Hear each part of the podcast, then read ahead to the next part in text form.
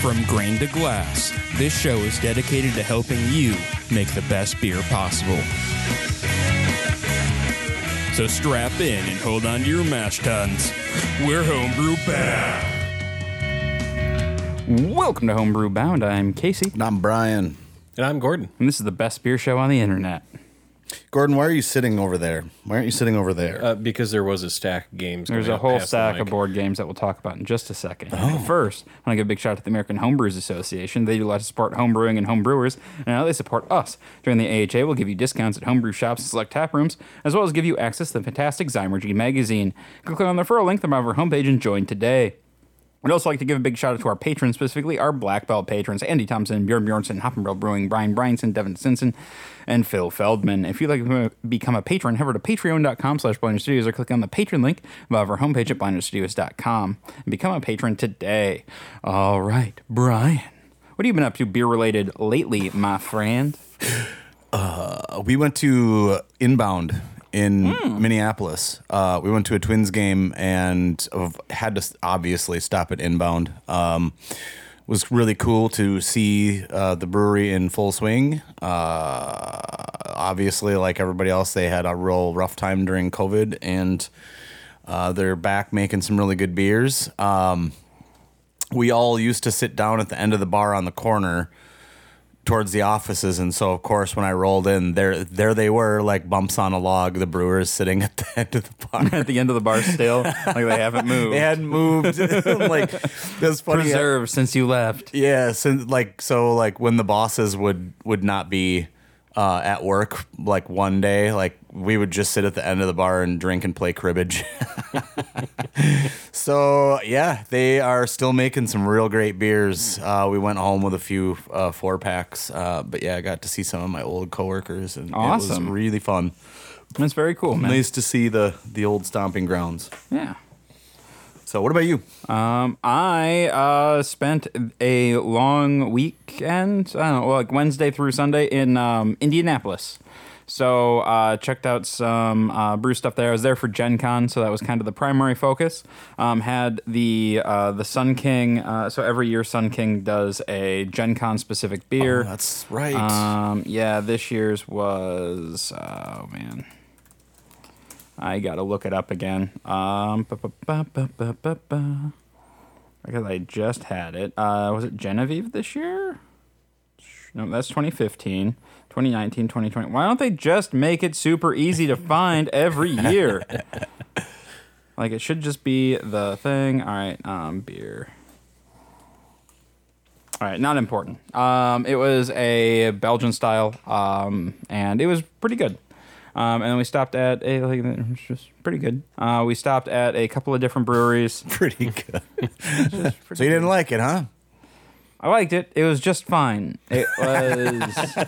It wasn't what I wanted when I was standing in ninety degree heat. Oh, yeah, uh, I suppose. Yeah, I had their uh, their Mexican lager uh, a lot more. Yeah, because that's what I wanted when I was standing in ninety degree heat. Mm. Um, after a day of wandering around with nerds. Yeah. Speaking of Mexican lager, what are you and I drinking a can of right now? Uh, this is um uh this is a can of local craft beer. No, it's not. You're drinking a Modelo, man.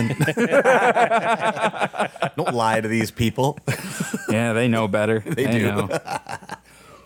Uh, no, we're uh, we're in the we're in the early stages of uh, our first fall here in Wisconsin. Yeah, yeah, false so, fall is in full, full effect. Swing. It's like, you know, in the sixties and shit. Uh, yeah, yeah. Pretty yeah. soon it'll go back to the nineties.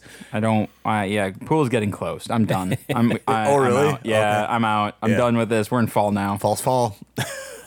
I've decided. It's like when I decided that false uh, spring was spring. Yeah. Uh, Jeez.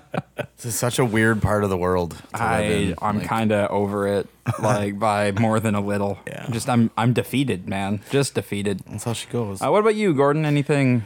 Uh, the only thing recent, albeit, is a month ago, went down to Madison for a little three-day trip. Oh, fun town. Yeah. Got uh, went down there to see some friends and went over to Carbon Four, and the other one's Octopi Brewing. Oh, okay. There. Oh, yeah. Yeah, we went and checked them is, out before we went over to the... Uh, is it, Octopi still like an offshoot of... It, like, weren't they like...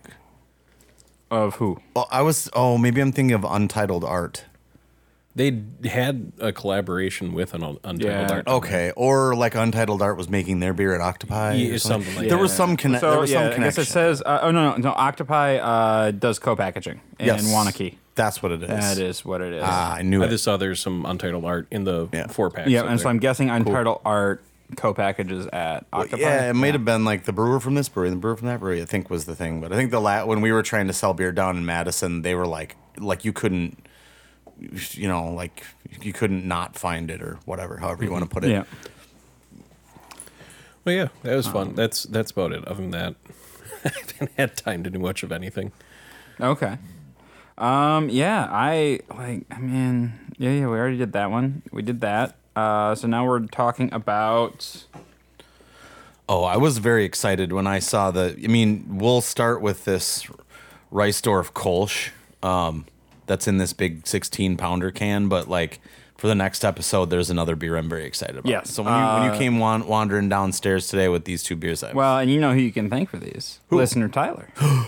Oh, that's right. Yep. These are the continuation of those beers. There is one more after these. Tyler Romanski, you are a gentleman and a scholar. Um, yeah. So that is uh, yeah. So we have the uh, Reissdorf Kölsch. I'm trying to pull up the you know. Uh, there we go. Wow. Again, so a lot of these, like, finding a English website, not the easiest thing in the world. Oh, really? Yeah. Uh, anyway, this is a uh, Kölsch from uh, Cologne. Like, it just, I mean, it is what it is. It's a Kölsch, right? I don't know if there's really anything else to say about that. I, I think out of... All right, here we go. Uh, get found in description. Very light color, slightly malty, uh, fairly soft palate, dry finish. The Kölsch is fermented with an ale yeast, but mature... at cooler lagering temperatures to produce an ale's fruity complexity with a lager's crispness. So we'll get this going around, and then we'll start rating it. I think of the many, like, cities, or, well, I should say, well, I guess, yeah, cities and countries and stuff um, that I've been to, Cologne um, is all the way up there with one of the my favorites. Oh, let's pour this bad boy. Yeah, um, and so kind of, uh, I guess not really going along with this, but so today we're going to be talking about foam and stability. So we'll kind of talk about that a little bit on uh, these on these pours here, because one of us has foam and the other has well, because you poured hard I too. I poured mine kind of tall because I wanted to see what the the how the head dissipation would go. So I'm I'm getting a clear medium gold here. Um, I've got two fingers of... Beautiful uh, looking head. Yeah, a beautiful head. Um, uh, yep, I mean, this pale gold color, it's beautiful, crystal clear. There's a slight, like, uh, it's like a bready fruitiness on the on the nose. Pear. Um, oh, is ap- that what that is? Apple, um, but not like bad green apple. Um, yeah, like uh, if you cut into like a Honeycrisp or yeah. something. I don't know. If there's maybe just a hint of pepper, but bread, bready, sweet, malty, not grainy. Mm-mm. Uh, uh, flavor-wise, uh, I mean, mouthfeel, like, it's just incredibly dry. Um, I'd say medium, very, medium light. Yeah, body. very di- dry. Um, very, very stubborn carbonation, um, which is good because then it, it helps with crispness and. Mm-hmm. Good hop character, not out of control. Um, yeah, there's there's a firm bitterness there that mm-hmm. I really enjoy. Yep, like a bright fruitiness. Yeah, mm-hmm. But the hop bitterness is balancing this beer out nicely. And your head is sticking around delightfully. Yeah, it is. I'm getting lacing too. Mm. I normally don't care for Kölsch. I'll be the only. I've only had a handful in American Kölsch that I've had. This seems kind of bland, where this one seems to have a lot of lot of different flavor Man. layers, if you will. This is beer. This is really good. This is very good beer. This is incredible beer. If I could drink this every day, I would. I mean, you you, you can. It's it's like that makes my statement less impactful. Quiet, quiet over there. And drink it side by side with my Modelo. Mm. Mm-hmm. I mean, there's no comparison. Not this is as way good. Better. Yeah, the the Kolsch, like it, it's it's very good. It's incredible. Um, I can't wait to go to Germany and just drink German beers yeah. for a month. I'm very excited about that. Yes. But all right, well, let's talk about foam and stability. I don't know if we really have anything else to say about the Kolsch. Just yeah. damn, go find one, guys. That is no incredible. Reissdorf Kölsch. There, there was a lot of, there was, there was just a lot of syllables there that I don't think needed to be there, if I'm being completely honest. But we'll, we'll allow it. We'll allow it. All right. So we're going to talk about foam and stability. And first, Brian, why do we give a shit about foam? Because. Yep. Just because. Oh, I, I mean, I was hoping for like a little bit of a substantial answer. Like. Why do we give a shit? Well, I, man, I feel a little bit on the spot actually, but um, I mean, you are a little bit, but like yeah, that's how this should, like that's I, nothing new. I think it's exactly. I think it, a big part of it is, is in the experience of beer is the the visuals, you know, and so to see a fresh pint of beer with a nice head on it is just a beautiful thing. Um, You know, and we we potentially we associate like quality with the fact that there's head or not head. Mm-hmm. And sometimes, you know, as we'll get into, that's not really the, anyone's fault other than the person that cleaned the glass, you know, mm-hmm. uh, whether that head shows up or not. So. Yeah. Well, and you also have uh, like uh, the the head can carry a lot of flavor up, like mm-hmm. it can aerosolize like a yep. lot of those volatile compounds and make them just mm-hmm. a little better. Yep. Um, but yeah, you're right. Like it is, it is mostly a visual thing. Mm-hmm. I've I've seen at bars, not so much breweries, but new younger bartenders will actually keep pouring off the head until it's like just straight beer to the top of the glass. And it's like, yeah, that's a real. I like problem. the yeah, I Oops, like the presentation in the mic. Uh, you know, at least at least a finger's width of of yeah. foam on there. Well, you also have um, the camera assholes who get real mad if there's any head in their beer, and they're like, "You're shorting me on my pint." Jeez. Yeah, there's like, and then you know there's a lot of that, Gordon, and then also like when when there's jamming the glass up into the nozzle or into the, you know, the, the faucet. Um, I mean, sometimes that's like, holy crap, there's a line out the door. Let's just get this bastard poured. Yeah. Yep. But whatever. Yeah. And then you have some bars where they fill them from the bottom, but we already complained about oh, that once. Brother. So it's a neat novelty item. It sure is. Sure. Um, all right. So how does foam form? So your carbonation level and your temperature. And before we kind of get into the A B, I would mention, um, you know, when, when you're at a keg party and the beer is real foamy, mm-hmm. is because C O two wants to jump out of the solution when the beer gets warmer. So your higher carbonation, well, sorry, carbonation level and temperature. So temperature is that piece to it. Higher carbonation means more foam. Yep. Yeah. So you have you you have two things that are working there. Like, so the colder a liquid is, the more it will hold on to um, gases that are in it, right? But also, if there's too much gas, it's just going to offload some of that, no matter what. So the more you have, so the more temperature and the more carb or more carbonation you have, like the more foam you're gonna get.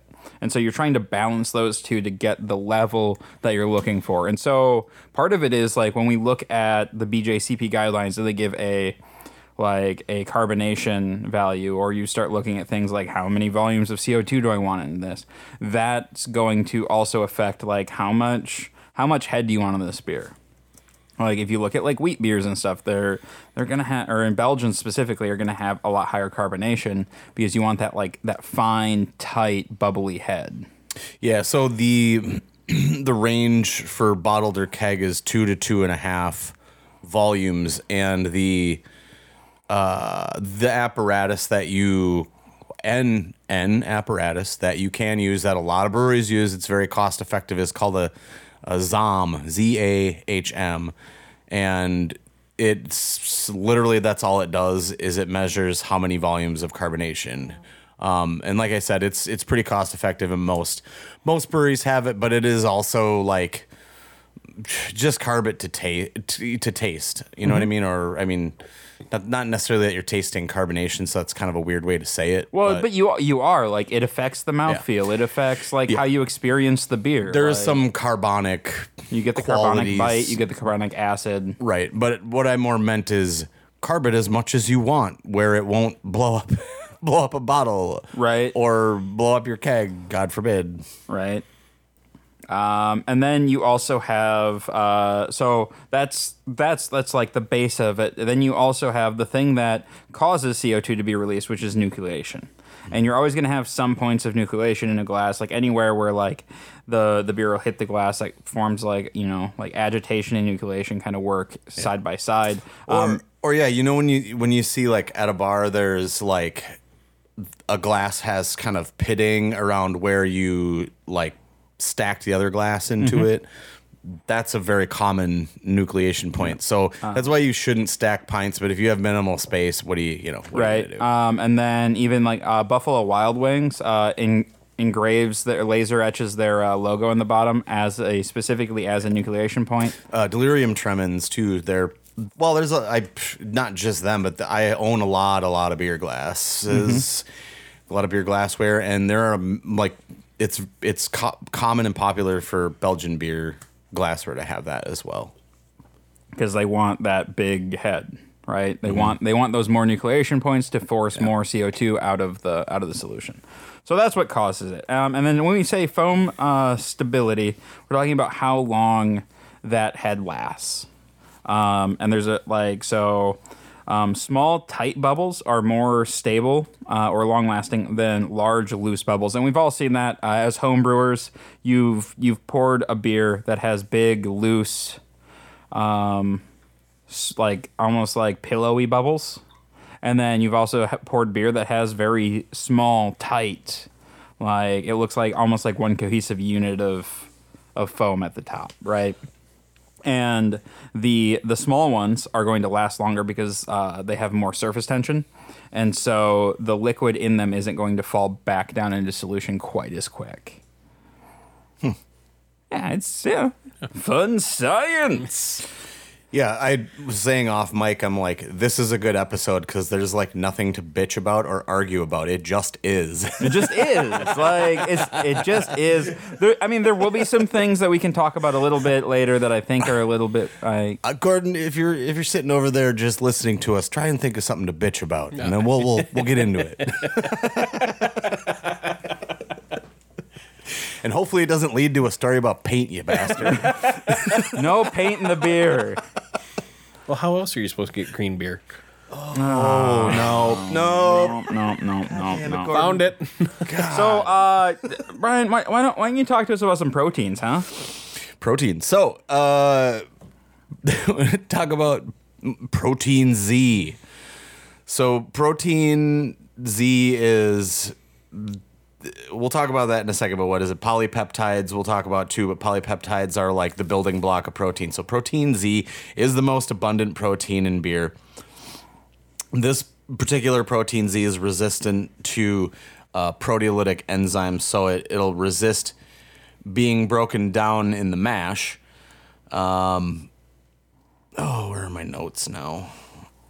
Yeah, sorry, I, sorry. I kind of threw a minute. So yeah, so uh, we're going to be talking about uh, proteins um, yeah. and isoalpha acids, and these are components of good foam. Yeah, you had protein Z first, and on my notes I had L T P and L T P one first. But so protein Z is, like like said, the most abundant uh, protein in beer. Um, when we start talking about that, we can start talking about L T P, which is a lipid l- lipid trans yeah lipid transfer protein. Um, so it moves lipids around the membranes in barley. Yeah, and we'll talk a little bit more about lipids uh, farther down. Um, and then, so the the two like so the shared characteristics between protein Z and L T Ps are they're both hydrophobic, um, and so they're going to uh, seek out the C O two and create a protective layer around that gas bubble, and the gas is going to carry it up um, and create foam. Um, and then they're also uh, albu- al- albumins, which Albumin, are yeah. albumins, which are a wa- water-soluble class of protein, right? So you like they're hydrophobic, but they're also water-soluble. So figure that one out in your head. um, but this is important because there is a direct correlation between the proportion of albumins and uh, hordeins, or alcohol-soluble storage proteins, found in barley, um, and foam stability. So as like you, you want to get like so the more there more uh, albumins you have versus uh, hordeins, the more stability you're gonna have. If you have more hordeins than uh, albumins, then your foam's gonna your foam is going to dissipate quickly, or you're not going to get that big fluffy head. You're going to have those big, large, poofy bubbles, if you will, that are going to dissipate fairly quickly. You you said the word hydrophobic, so if you use context clues, you can say that like these proteins are scared of water. Yep, like a rabid raccoon. Okay. That's why people listen, for our folksy wisdom. Oh. Yeah. Yeah. All right, um, and then we have iso-alpha acids, which are kind of the second the second building block. Yep, here. Those are also hydrophobic because iso-alpha api- the iso-alpha acids are an oil, and your iso-al- iso-alpha acid is a when you've isomerized your hops by you know boiling them at a certain temperature. That's the separation, uh, or what they get transformed into. And iso-alpha acids are the thing that when a blue light spectrum hits them, it skunks the beer, if that gives people more context. Um, but these iso-alpha acids, like I said, are hydrophobic, and they work with the albumin proteins to create bubbles. And so there's these iso-alpha acids that are, are like kind of bonding with the proteins. Um, so... Of these isoacids, like your isohumulone, isocohumulone, isoadhumulone, um, out of all these, isocohumulone is the least hydrophobic. So we've talked a bunch, if you go back, about all the way these humulone, cohumulone, and adhumulones kind of work and the different flavors that they sort of lend hop-wise. So when we talk about these cohumulones or humulone at all, it's mm-hmm. has to do with hops. Yeah, um, and then so yeah, so like the the cohumulone, like yeah, it's. I had a thing I was gonna say, but it doesn't matter, so we're just gonna move on. Um, a lot of that going I, around. Well, and I was trying to like fact check myself in my brain, and I couldn't real quick, so I was like, I'm not gonna give out bad information. Yeah. So. Don't, All right. Don't um, do yeah. So uh, now we're gonna. So that's uh, those are like the building blocks that we're looking for um, throughout the building process. Where we're really trying to um, balance uh, or like increase. If we want more foam, more foam stability, we want to get uh, more of these iso-alpha acids. We want more of these uh, proteins, right? So how can we do this in the brewing process? Well, first we're gonna start with the malt bill. This is the biggest factor. Um, in, in foam, because proteins play the biggest uh, part, and also we're going to be talking about lipids. So, um, like yeah, so malt, the malt bill is going to supply the foam stabilizing protein, but it's also going to supply lipids, and lipids are fats, oils, wax, waxes, and hormones that are insoluble in water and present in malts and other grains that um, increase the surface tension of our of our beer. So if you have the increase in surface tension, you're not going to get that that build up, and it's going to prevent bubble formation, right? Just like if you put like, you know, um, like if have you ever made soup and had like the scoop the fat off? That's what we're talking about, lipids, right? Um, I, I just I just like I don't know why when Gordon's here I have to turn everything into like a very simple metaphor. Um, so uh, lipids compete directly with proteins and isoacids uh, to lead to foam cr- collapse because they make the bubbles heavier. Um, and then malted barley uh, contains about three percent lipids. Um, so, well, and then I don't remember where I read this, but the and maybe this is ahead in the notes, but it like the L T P and L T P one amounts are relative to like. Where the barley is grown and mm-hmm. like the also the moisture content of that harvest that that year too. I do not have that in my notes. That's awesome. Okay, I read that somewhere. Yeah. That's why I send. That's why I try to send the, the notes a little early, and then Brian does research and surprises me with fun facts. Sometimes I try really hard, Brian. I have a lot on my plate. So like when you go through the buffet and man. Oh, man. Uh, it's been too long since I had Gordon in the studio. uh, I found that note. So, yeah, like there's like like we were just saying, there's dozens of variables that impact the differences in head foam quality, texture, retention. But the quantities of L T P one on a specific batch of beer are directly related and could can be trans uh, traced back to factors like how wet or warm the climate was that produced that particular oh, barley. Yeah, which is why you really want to like each. Well, I don't know if you want to do this or not as a home brewer, but like you, you want to explore like the, the, the batch number and and uh, you know explore where this stuff was from. Like in pro brewing, there you de- you definitely have the option of digging into what's called a like a C O A sheet um, that tells you all of that information. Like, it's usually like a Q R code on the bag, right? Yeah, that too. Well, not every maltster, but. Okay. Yeah, if you do business with like say Brees, for example, they'll send you a C O A malt sheet, and you can you can really nerd out if you want, um, and you know really kind of analyze all that data. But I don't think most breweries have the time or the money. Uh, I would almost guarantee you that your Budweisers um, and your bigger breweries are oh, prob- they absolutely are probably paying some sort of scientist person to analyze all that type of data.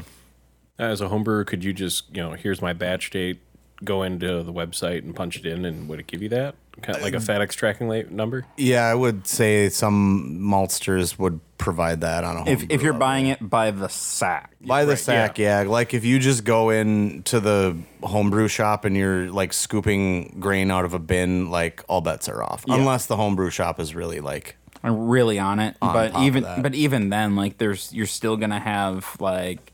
batch mix up and things like that. Like, yeah. Um, all right. So, uh, adjuncts. Uh, so we're back to malt bill. Uh, adjuncts of like simple sugars. Um, so we're talking about like rice, um, like corn sugar, like things like that. Um, are going to reduce the concentration of proteins, but they don't contain any lipids. So that's important to know because yes, we're we're reducing the amount of proteins, but or the concentration of the proteins, but we're not adding any of like the the what is it uh, the foam uh, the foam negative um, additives, right? So like you don't it like this is all about like a balancing act because we want to keep those as foam positive as possible. Um, and so wheat has a higher concentration of uh, pro-foam proteins. So if you're adding a bunch of simple sugars, right, maybe add a little bit of wheat in there, and that will kind of, you know, that's more f- uh, foam positive. Um, also, uh, malts with more melanoidin uh, promote better foam stability. Yeah, and, and uh, geez, to remind people, melanoidin is like the difference between like toasted bread. Like bread and toasted bread. So the more like bready character that occurs when you're malting, um, it's just just a, almost caramel. So when we say mm-hmm. like a melanoid malt, it's like bread cracker. Yeah. Um, and then higher modified malts will lower uh, foam stability because the proportion of albumins and hordeins will be off. Mm-hmm. So a lot of our modern malts are not necessarily foam positive. Yeah, they're like more modified. Just basically means they're more more uh, amenable to readily convertible. Yeah, converting starches to sugars. Because if you just pulled like a barley husk off of a stalk in a field, like and tried to bite on it, you would break your teeth. Like, mm-hmm. so so these more modified ones are are way way more desirable for brewing because they convert super easily. Yep, but also because they convert super easily, um, there's a lot more enzymatic activity, which uh, will break down those uh, longer chain proteins, which makes the foam stability and creation less. Um, and so, and then studies have also shown uh, that caramel malts, even those purported to be good for head retention, which there's a lot of marketing around that, uh, will add more lipids to your beer, causing worse foam stability. That was a little bit um, crushing and mind-blowing for me to read earlier. Because um, you, you've always been told, or I've, I had always yeah. been told, like, oh, yeah, they'll add more, you know. But no, in fact, it's adding more lipid structure. Yeah, so you, you might get a, you might get more initial foam, right? Uh, and better there, but it's not going to stick around. Mm-hmm. Because what about, what about bumping up mash temperature? Uh, yep. Yeah, so we're going to get that into oh. mashing. I got you, Gordon. I know. No, that that is that is a fantastic yeah. question. Are though. you not reading the notes, Gordon? Um, and thank you for that. And actually, thank you for that amazing segue because Brian's going to talk about mashing now. People who like you know are new to this are probably wondering why we're so mean to Gordon. Now maybe you know why. Anyway. So as far as mashing goes, your protein rest, uh, that is happening between ninety-five and one hundred thirteen Fahrenheit, or thirty-five to forty-five C for our over the seas listeners. Uh, are foam negative because they break down the uh, foam positive proteins. Uh, higher mash temp, or as Garden was asking, higher mash temps low, and a lower p- pH of like plus or minus five point one and low oxygen pickup will increase foam and stability. So decreasing enzyme activity leaves more foam positive proteins in the wort. Yeah. So yeah, basically, we want um, it, the more foam you want, the less enzymatic activity you want, which is like we've spent so much time talking about how to increase enzymatic activity mm-hmm. and make make your mash more your efficient, mash more efficient yeah. and now we're like, nah, hell nah. Oh, you hell want nah. more foam? So yeah, we're like, let's let's let's throw everything you used to know out the window and like let's let's get some foam. Mm-hmm. Let's make a bubble party. Um.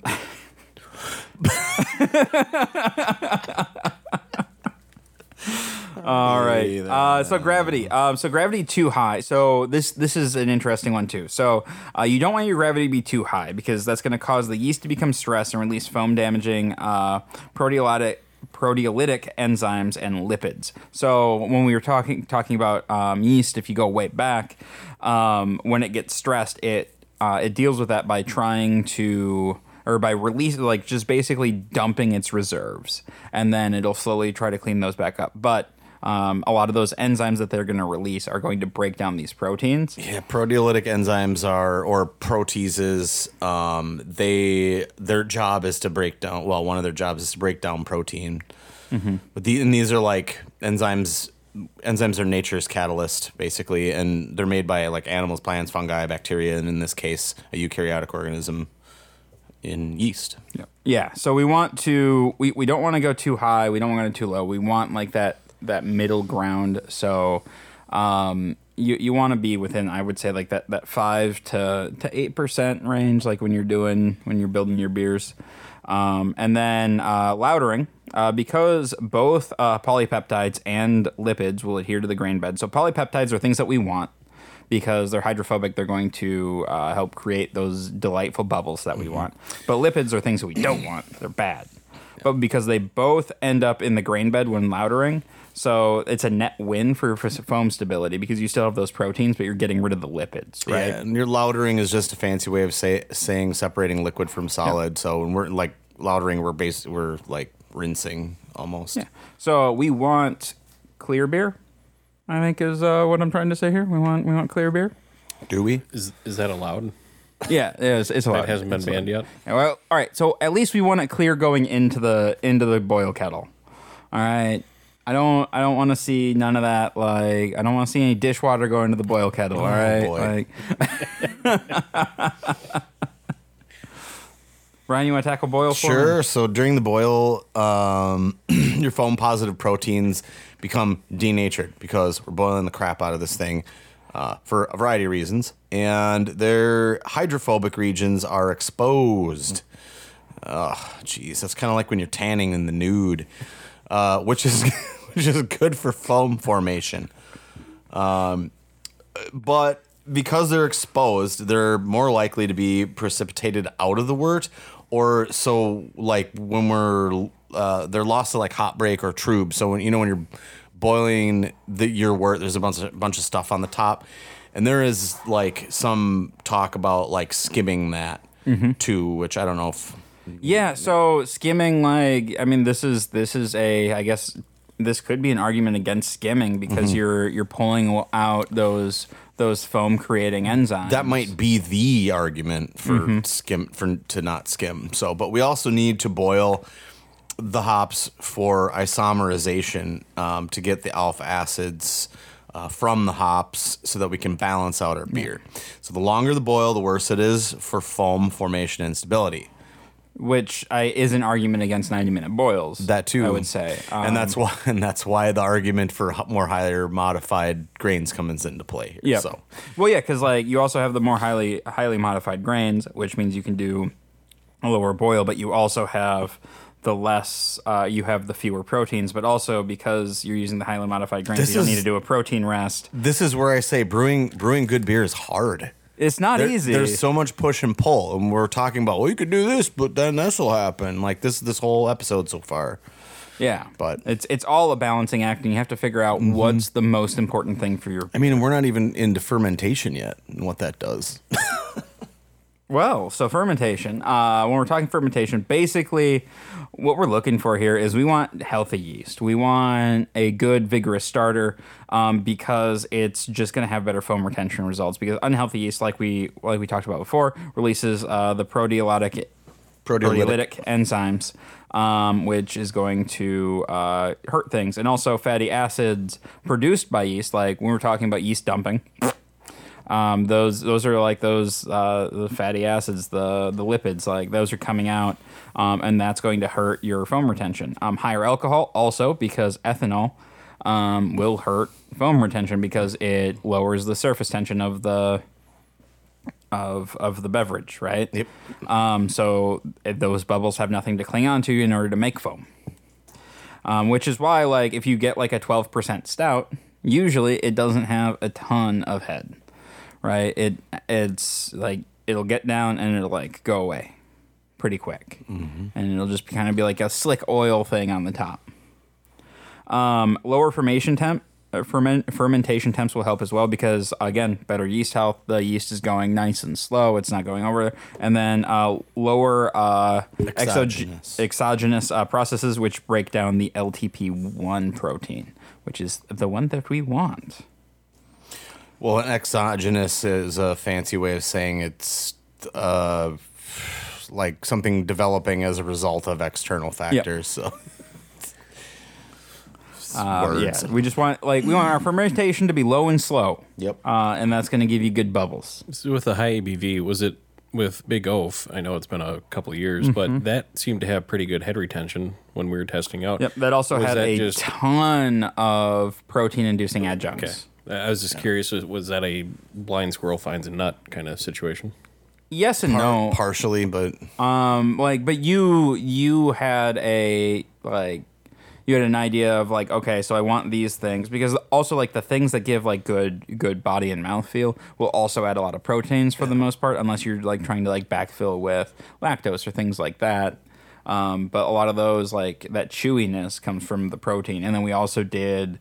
Um, I think we mashed pretty high on that one as well, yeah. which would have pushed that again. Like, so we did a lot of foam positive things in that beer that ended up like, but if we had tried to mash low, dry it out and make, you know, a fourteen percent beer and then we iced it, like that's not going to have any foam.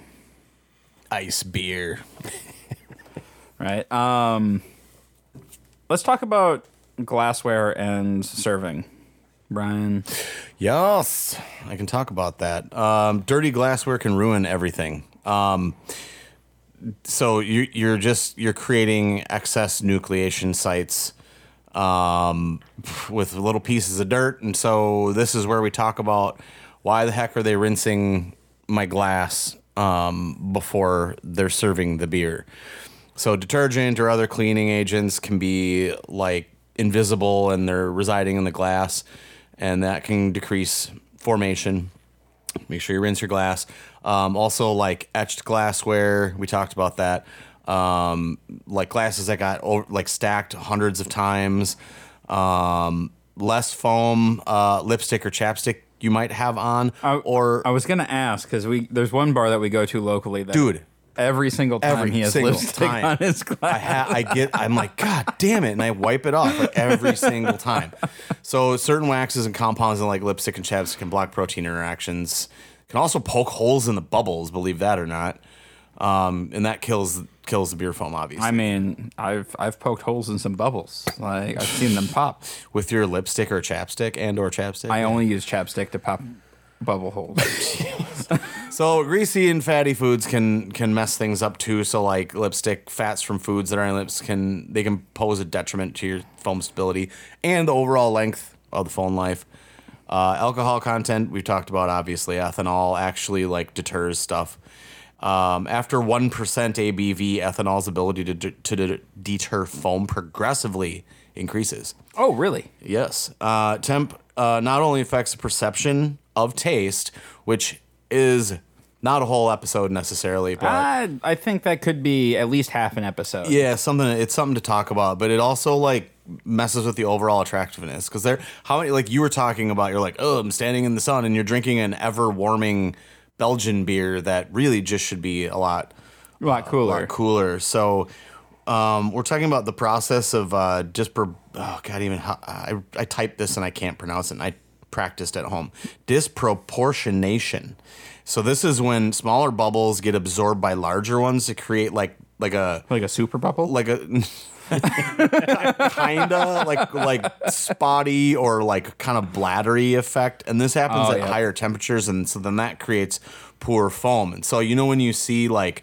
There's lots of different ones. You're like, oh, there's big bubbles, there's little bu- bubbles. That's bad. That is disproportionation. Yeah, when we, we've all we've all poured a warm beer, right? Yeah. And you have like that big lacy foamy thing where none mm-hmm. nothing like looks good, and it and it looks like it's kind of alive and coming at you.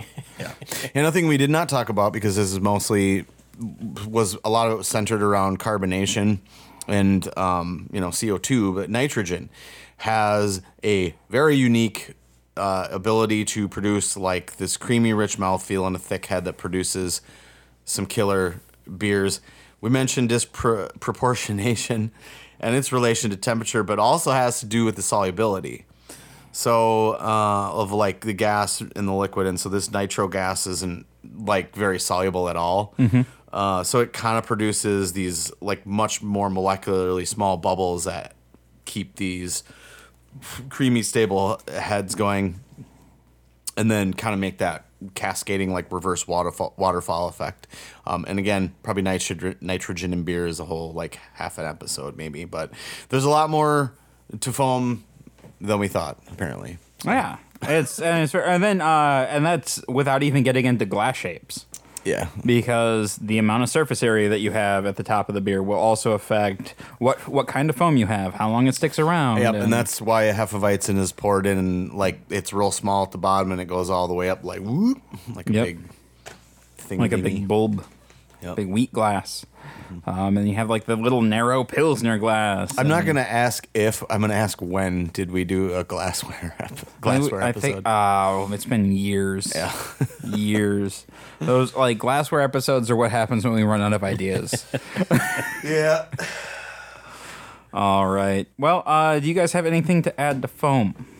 No, that was a long one. Thanks for sticking with us. That was kind of a lot. I really enjoyed it. I thought it was a lot of fun. Me too. Hope you guys did, too. I'm going to uh, play down some bed music here while I thank you about things. Well, thanks for sticking around and uh, chatting with us on this. If you guys have any questions, comments, show ideas, or what have you, go ahead and shoot us an email at feedback at blinders studios dot com. Find us on Facebook at facebook.com slash blinders studios. You'll follow us on Instagram at blinders studios. And uh, go ahead and support us at patreon.com slash blinders studios. And we'll see you guys next week. Peace.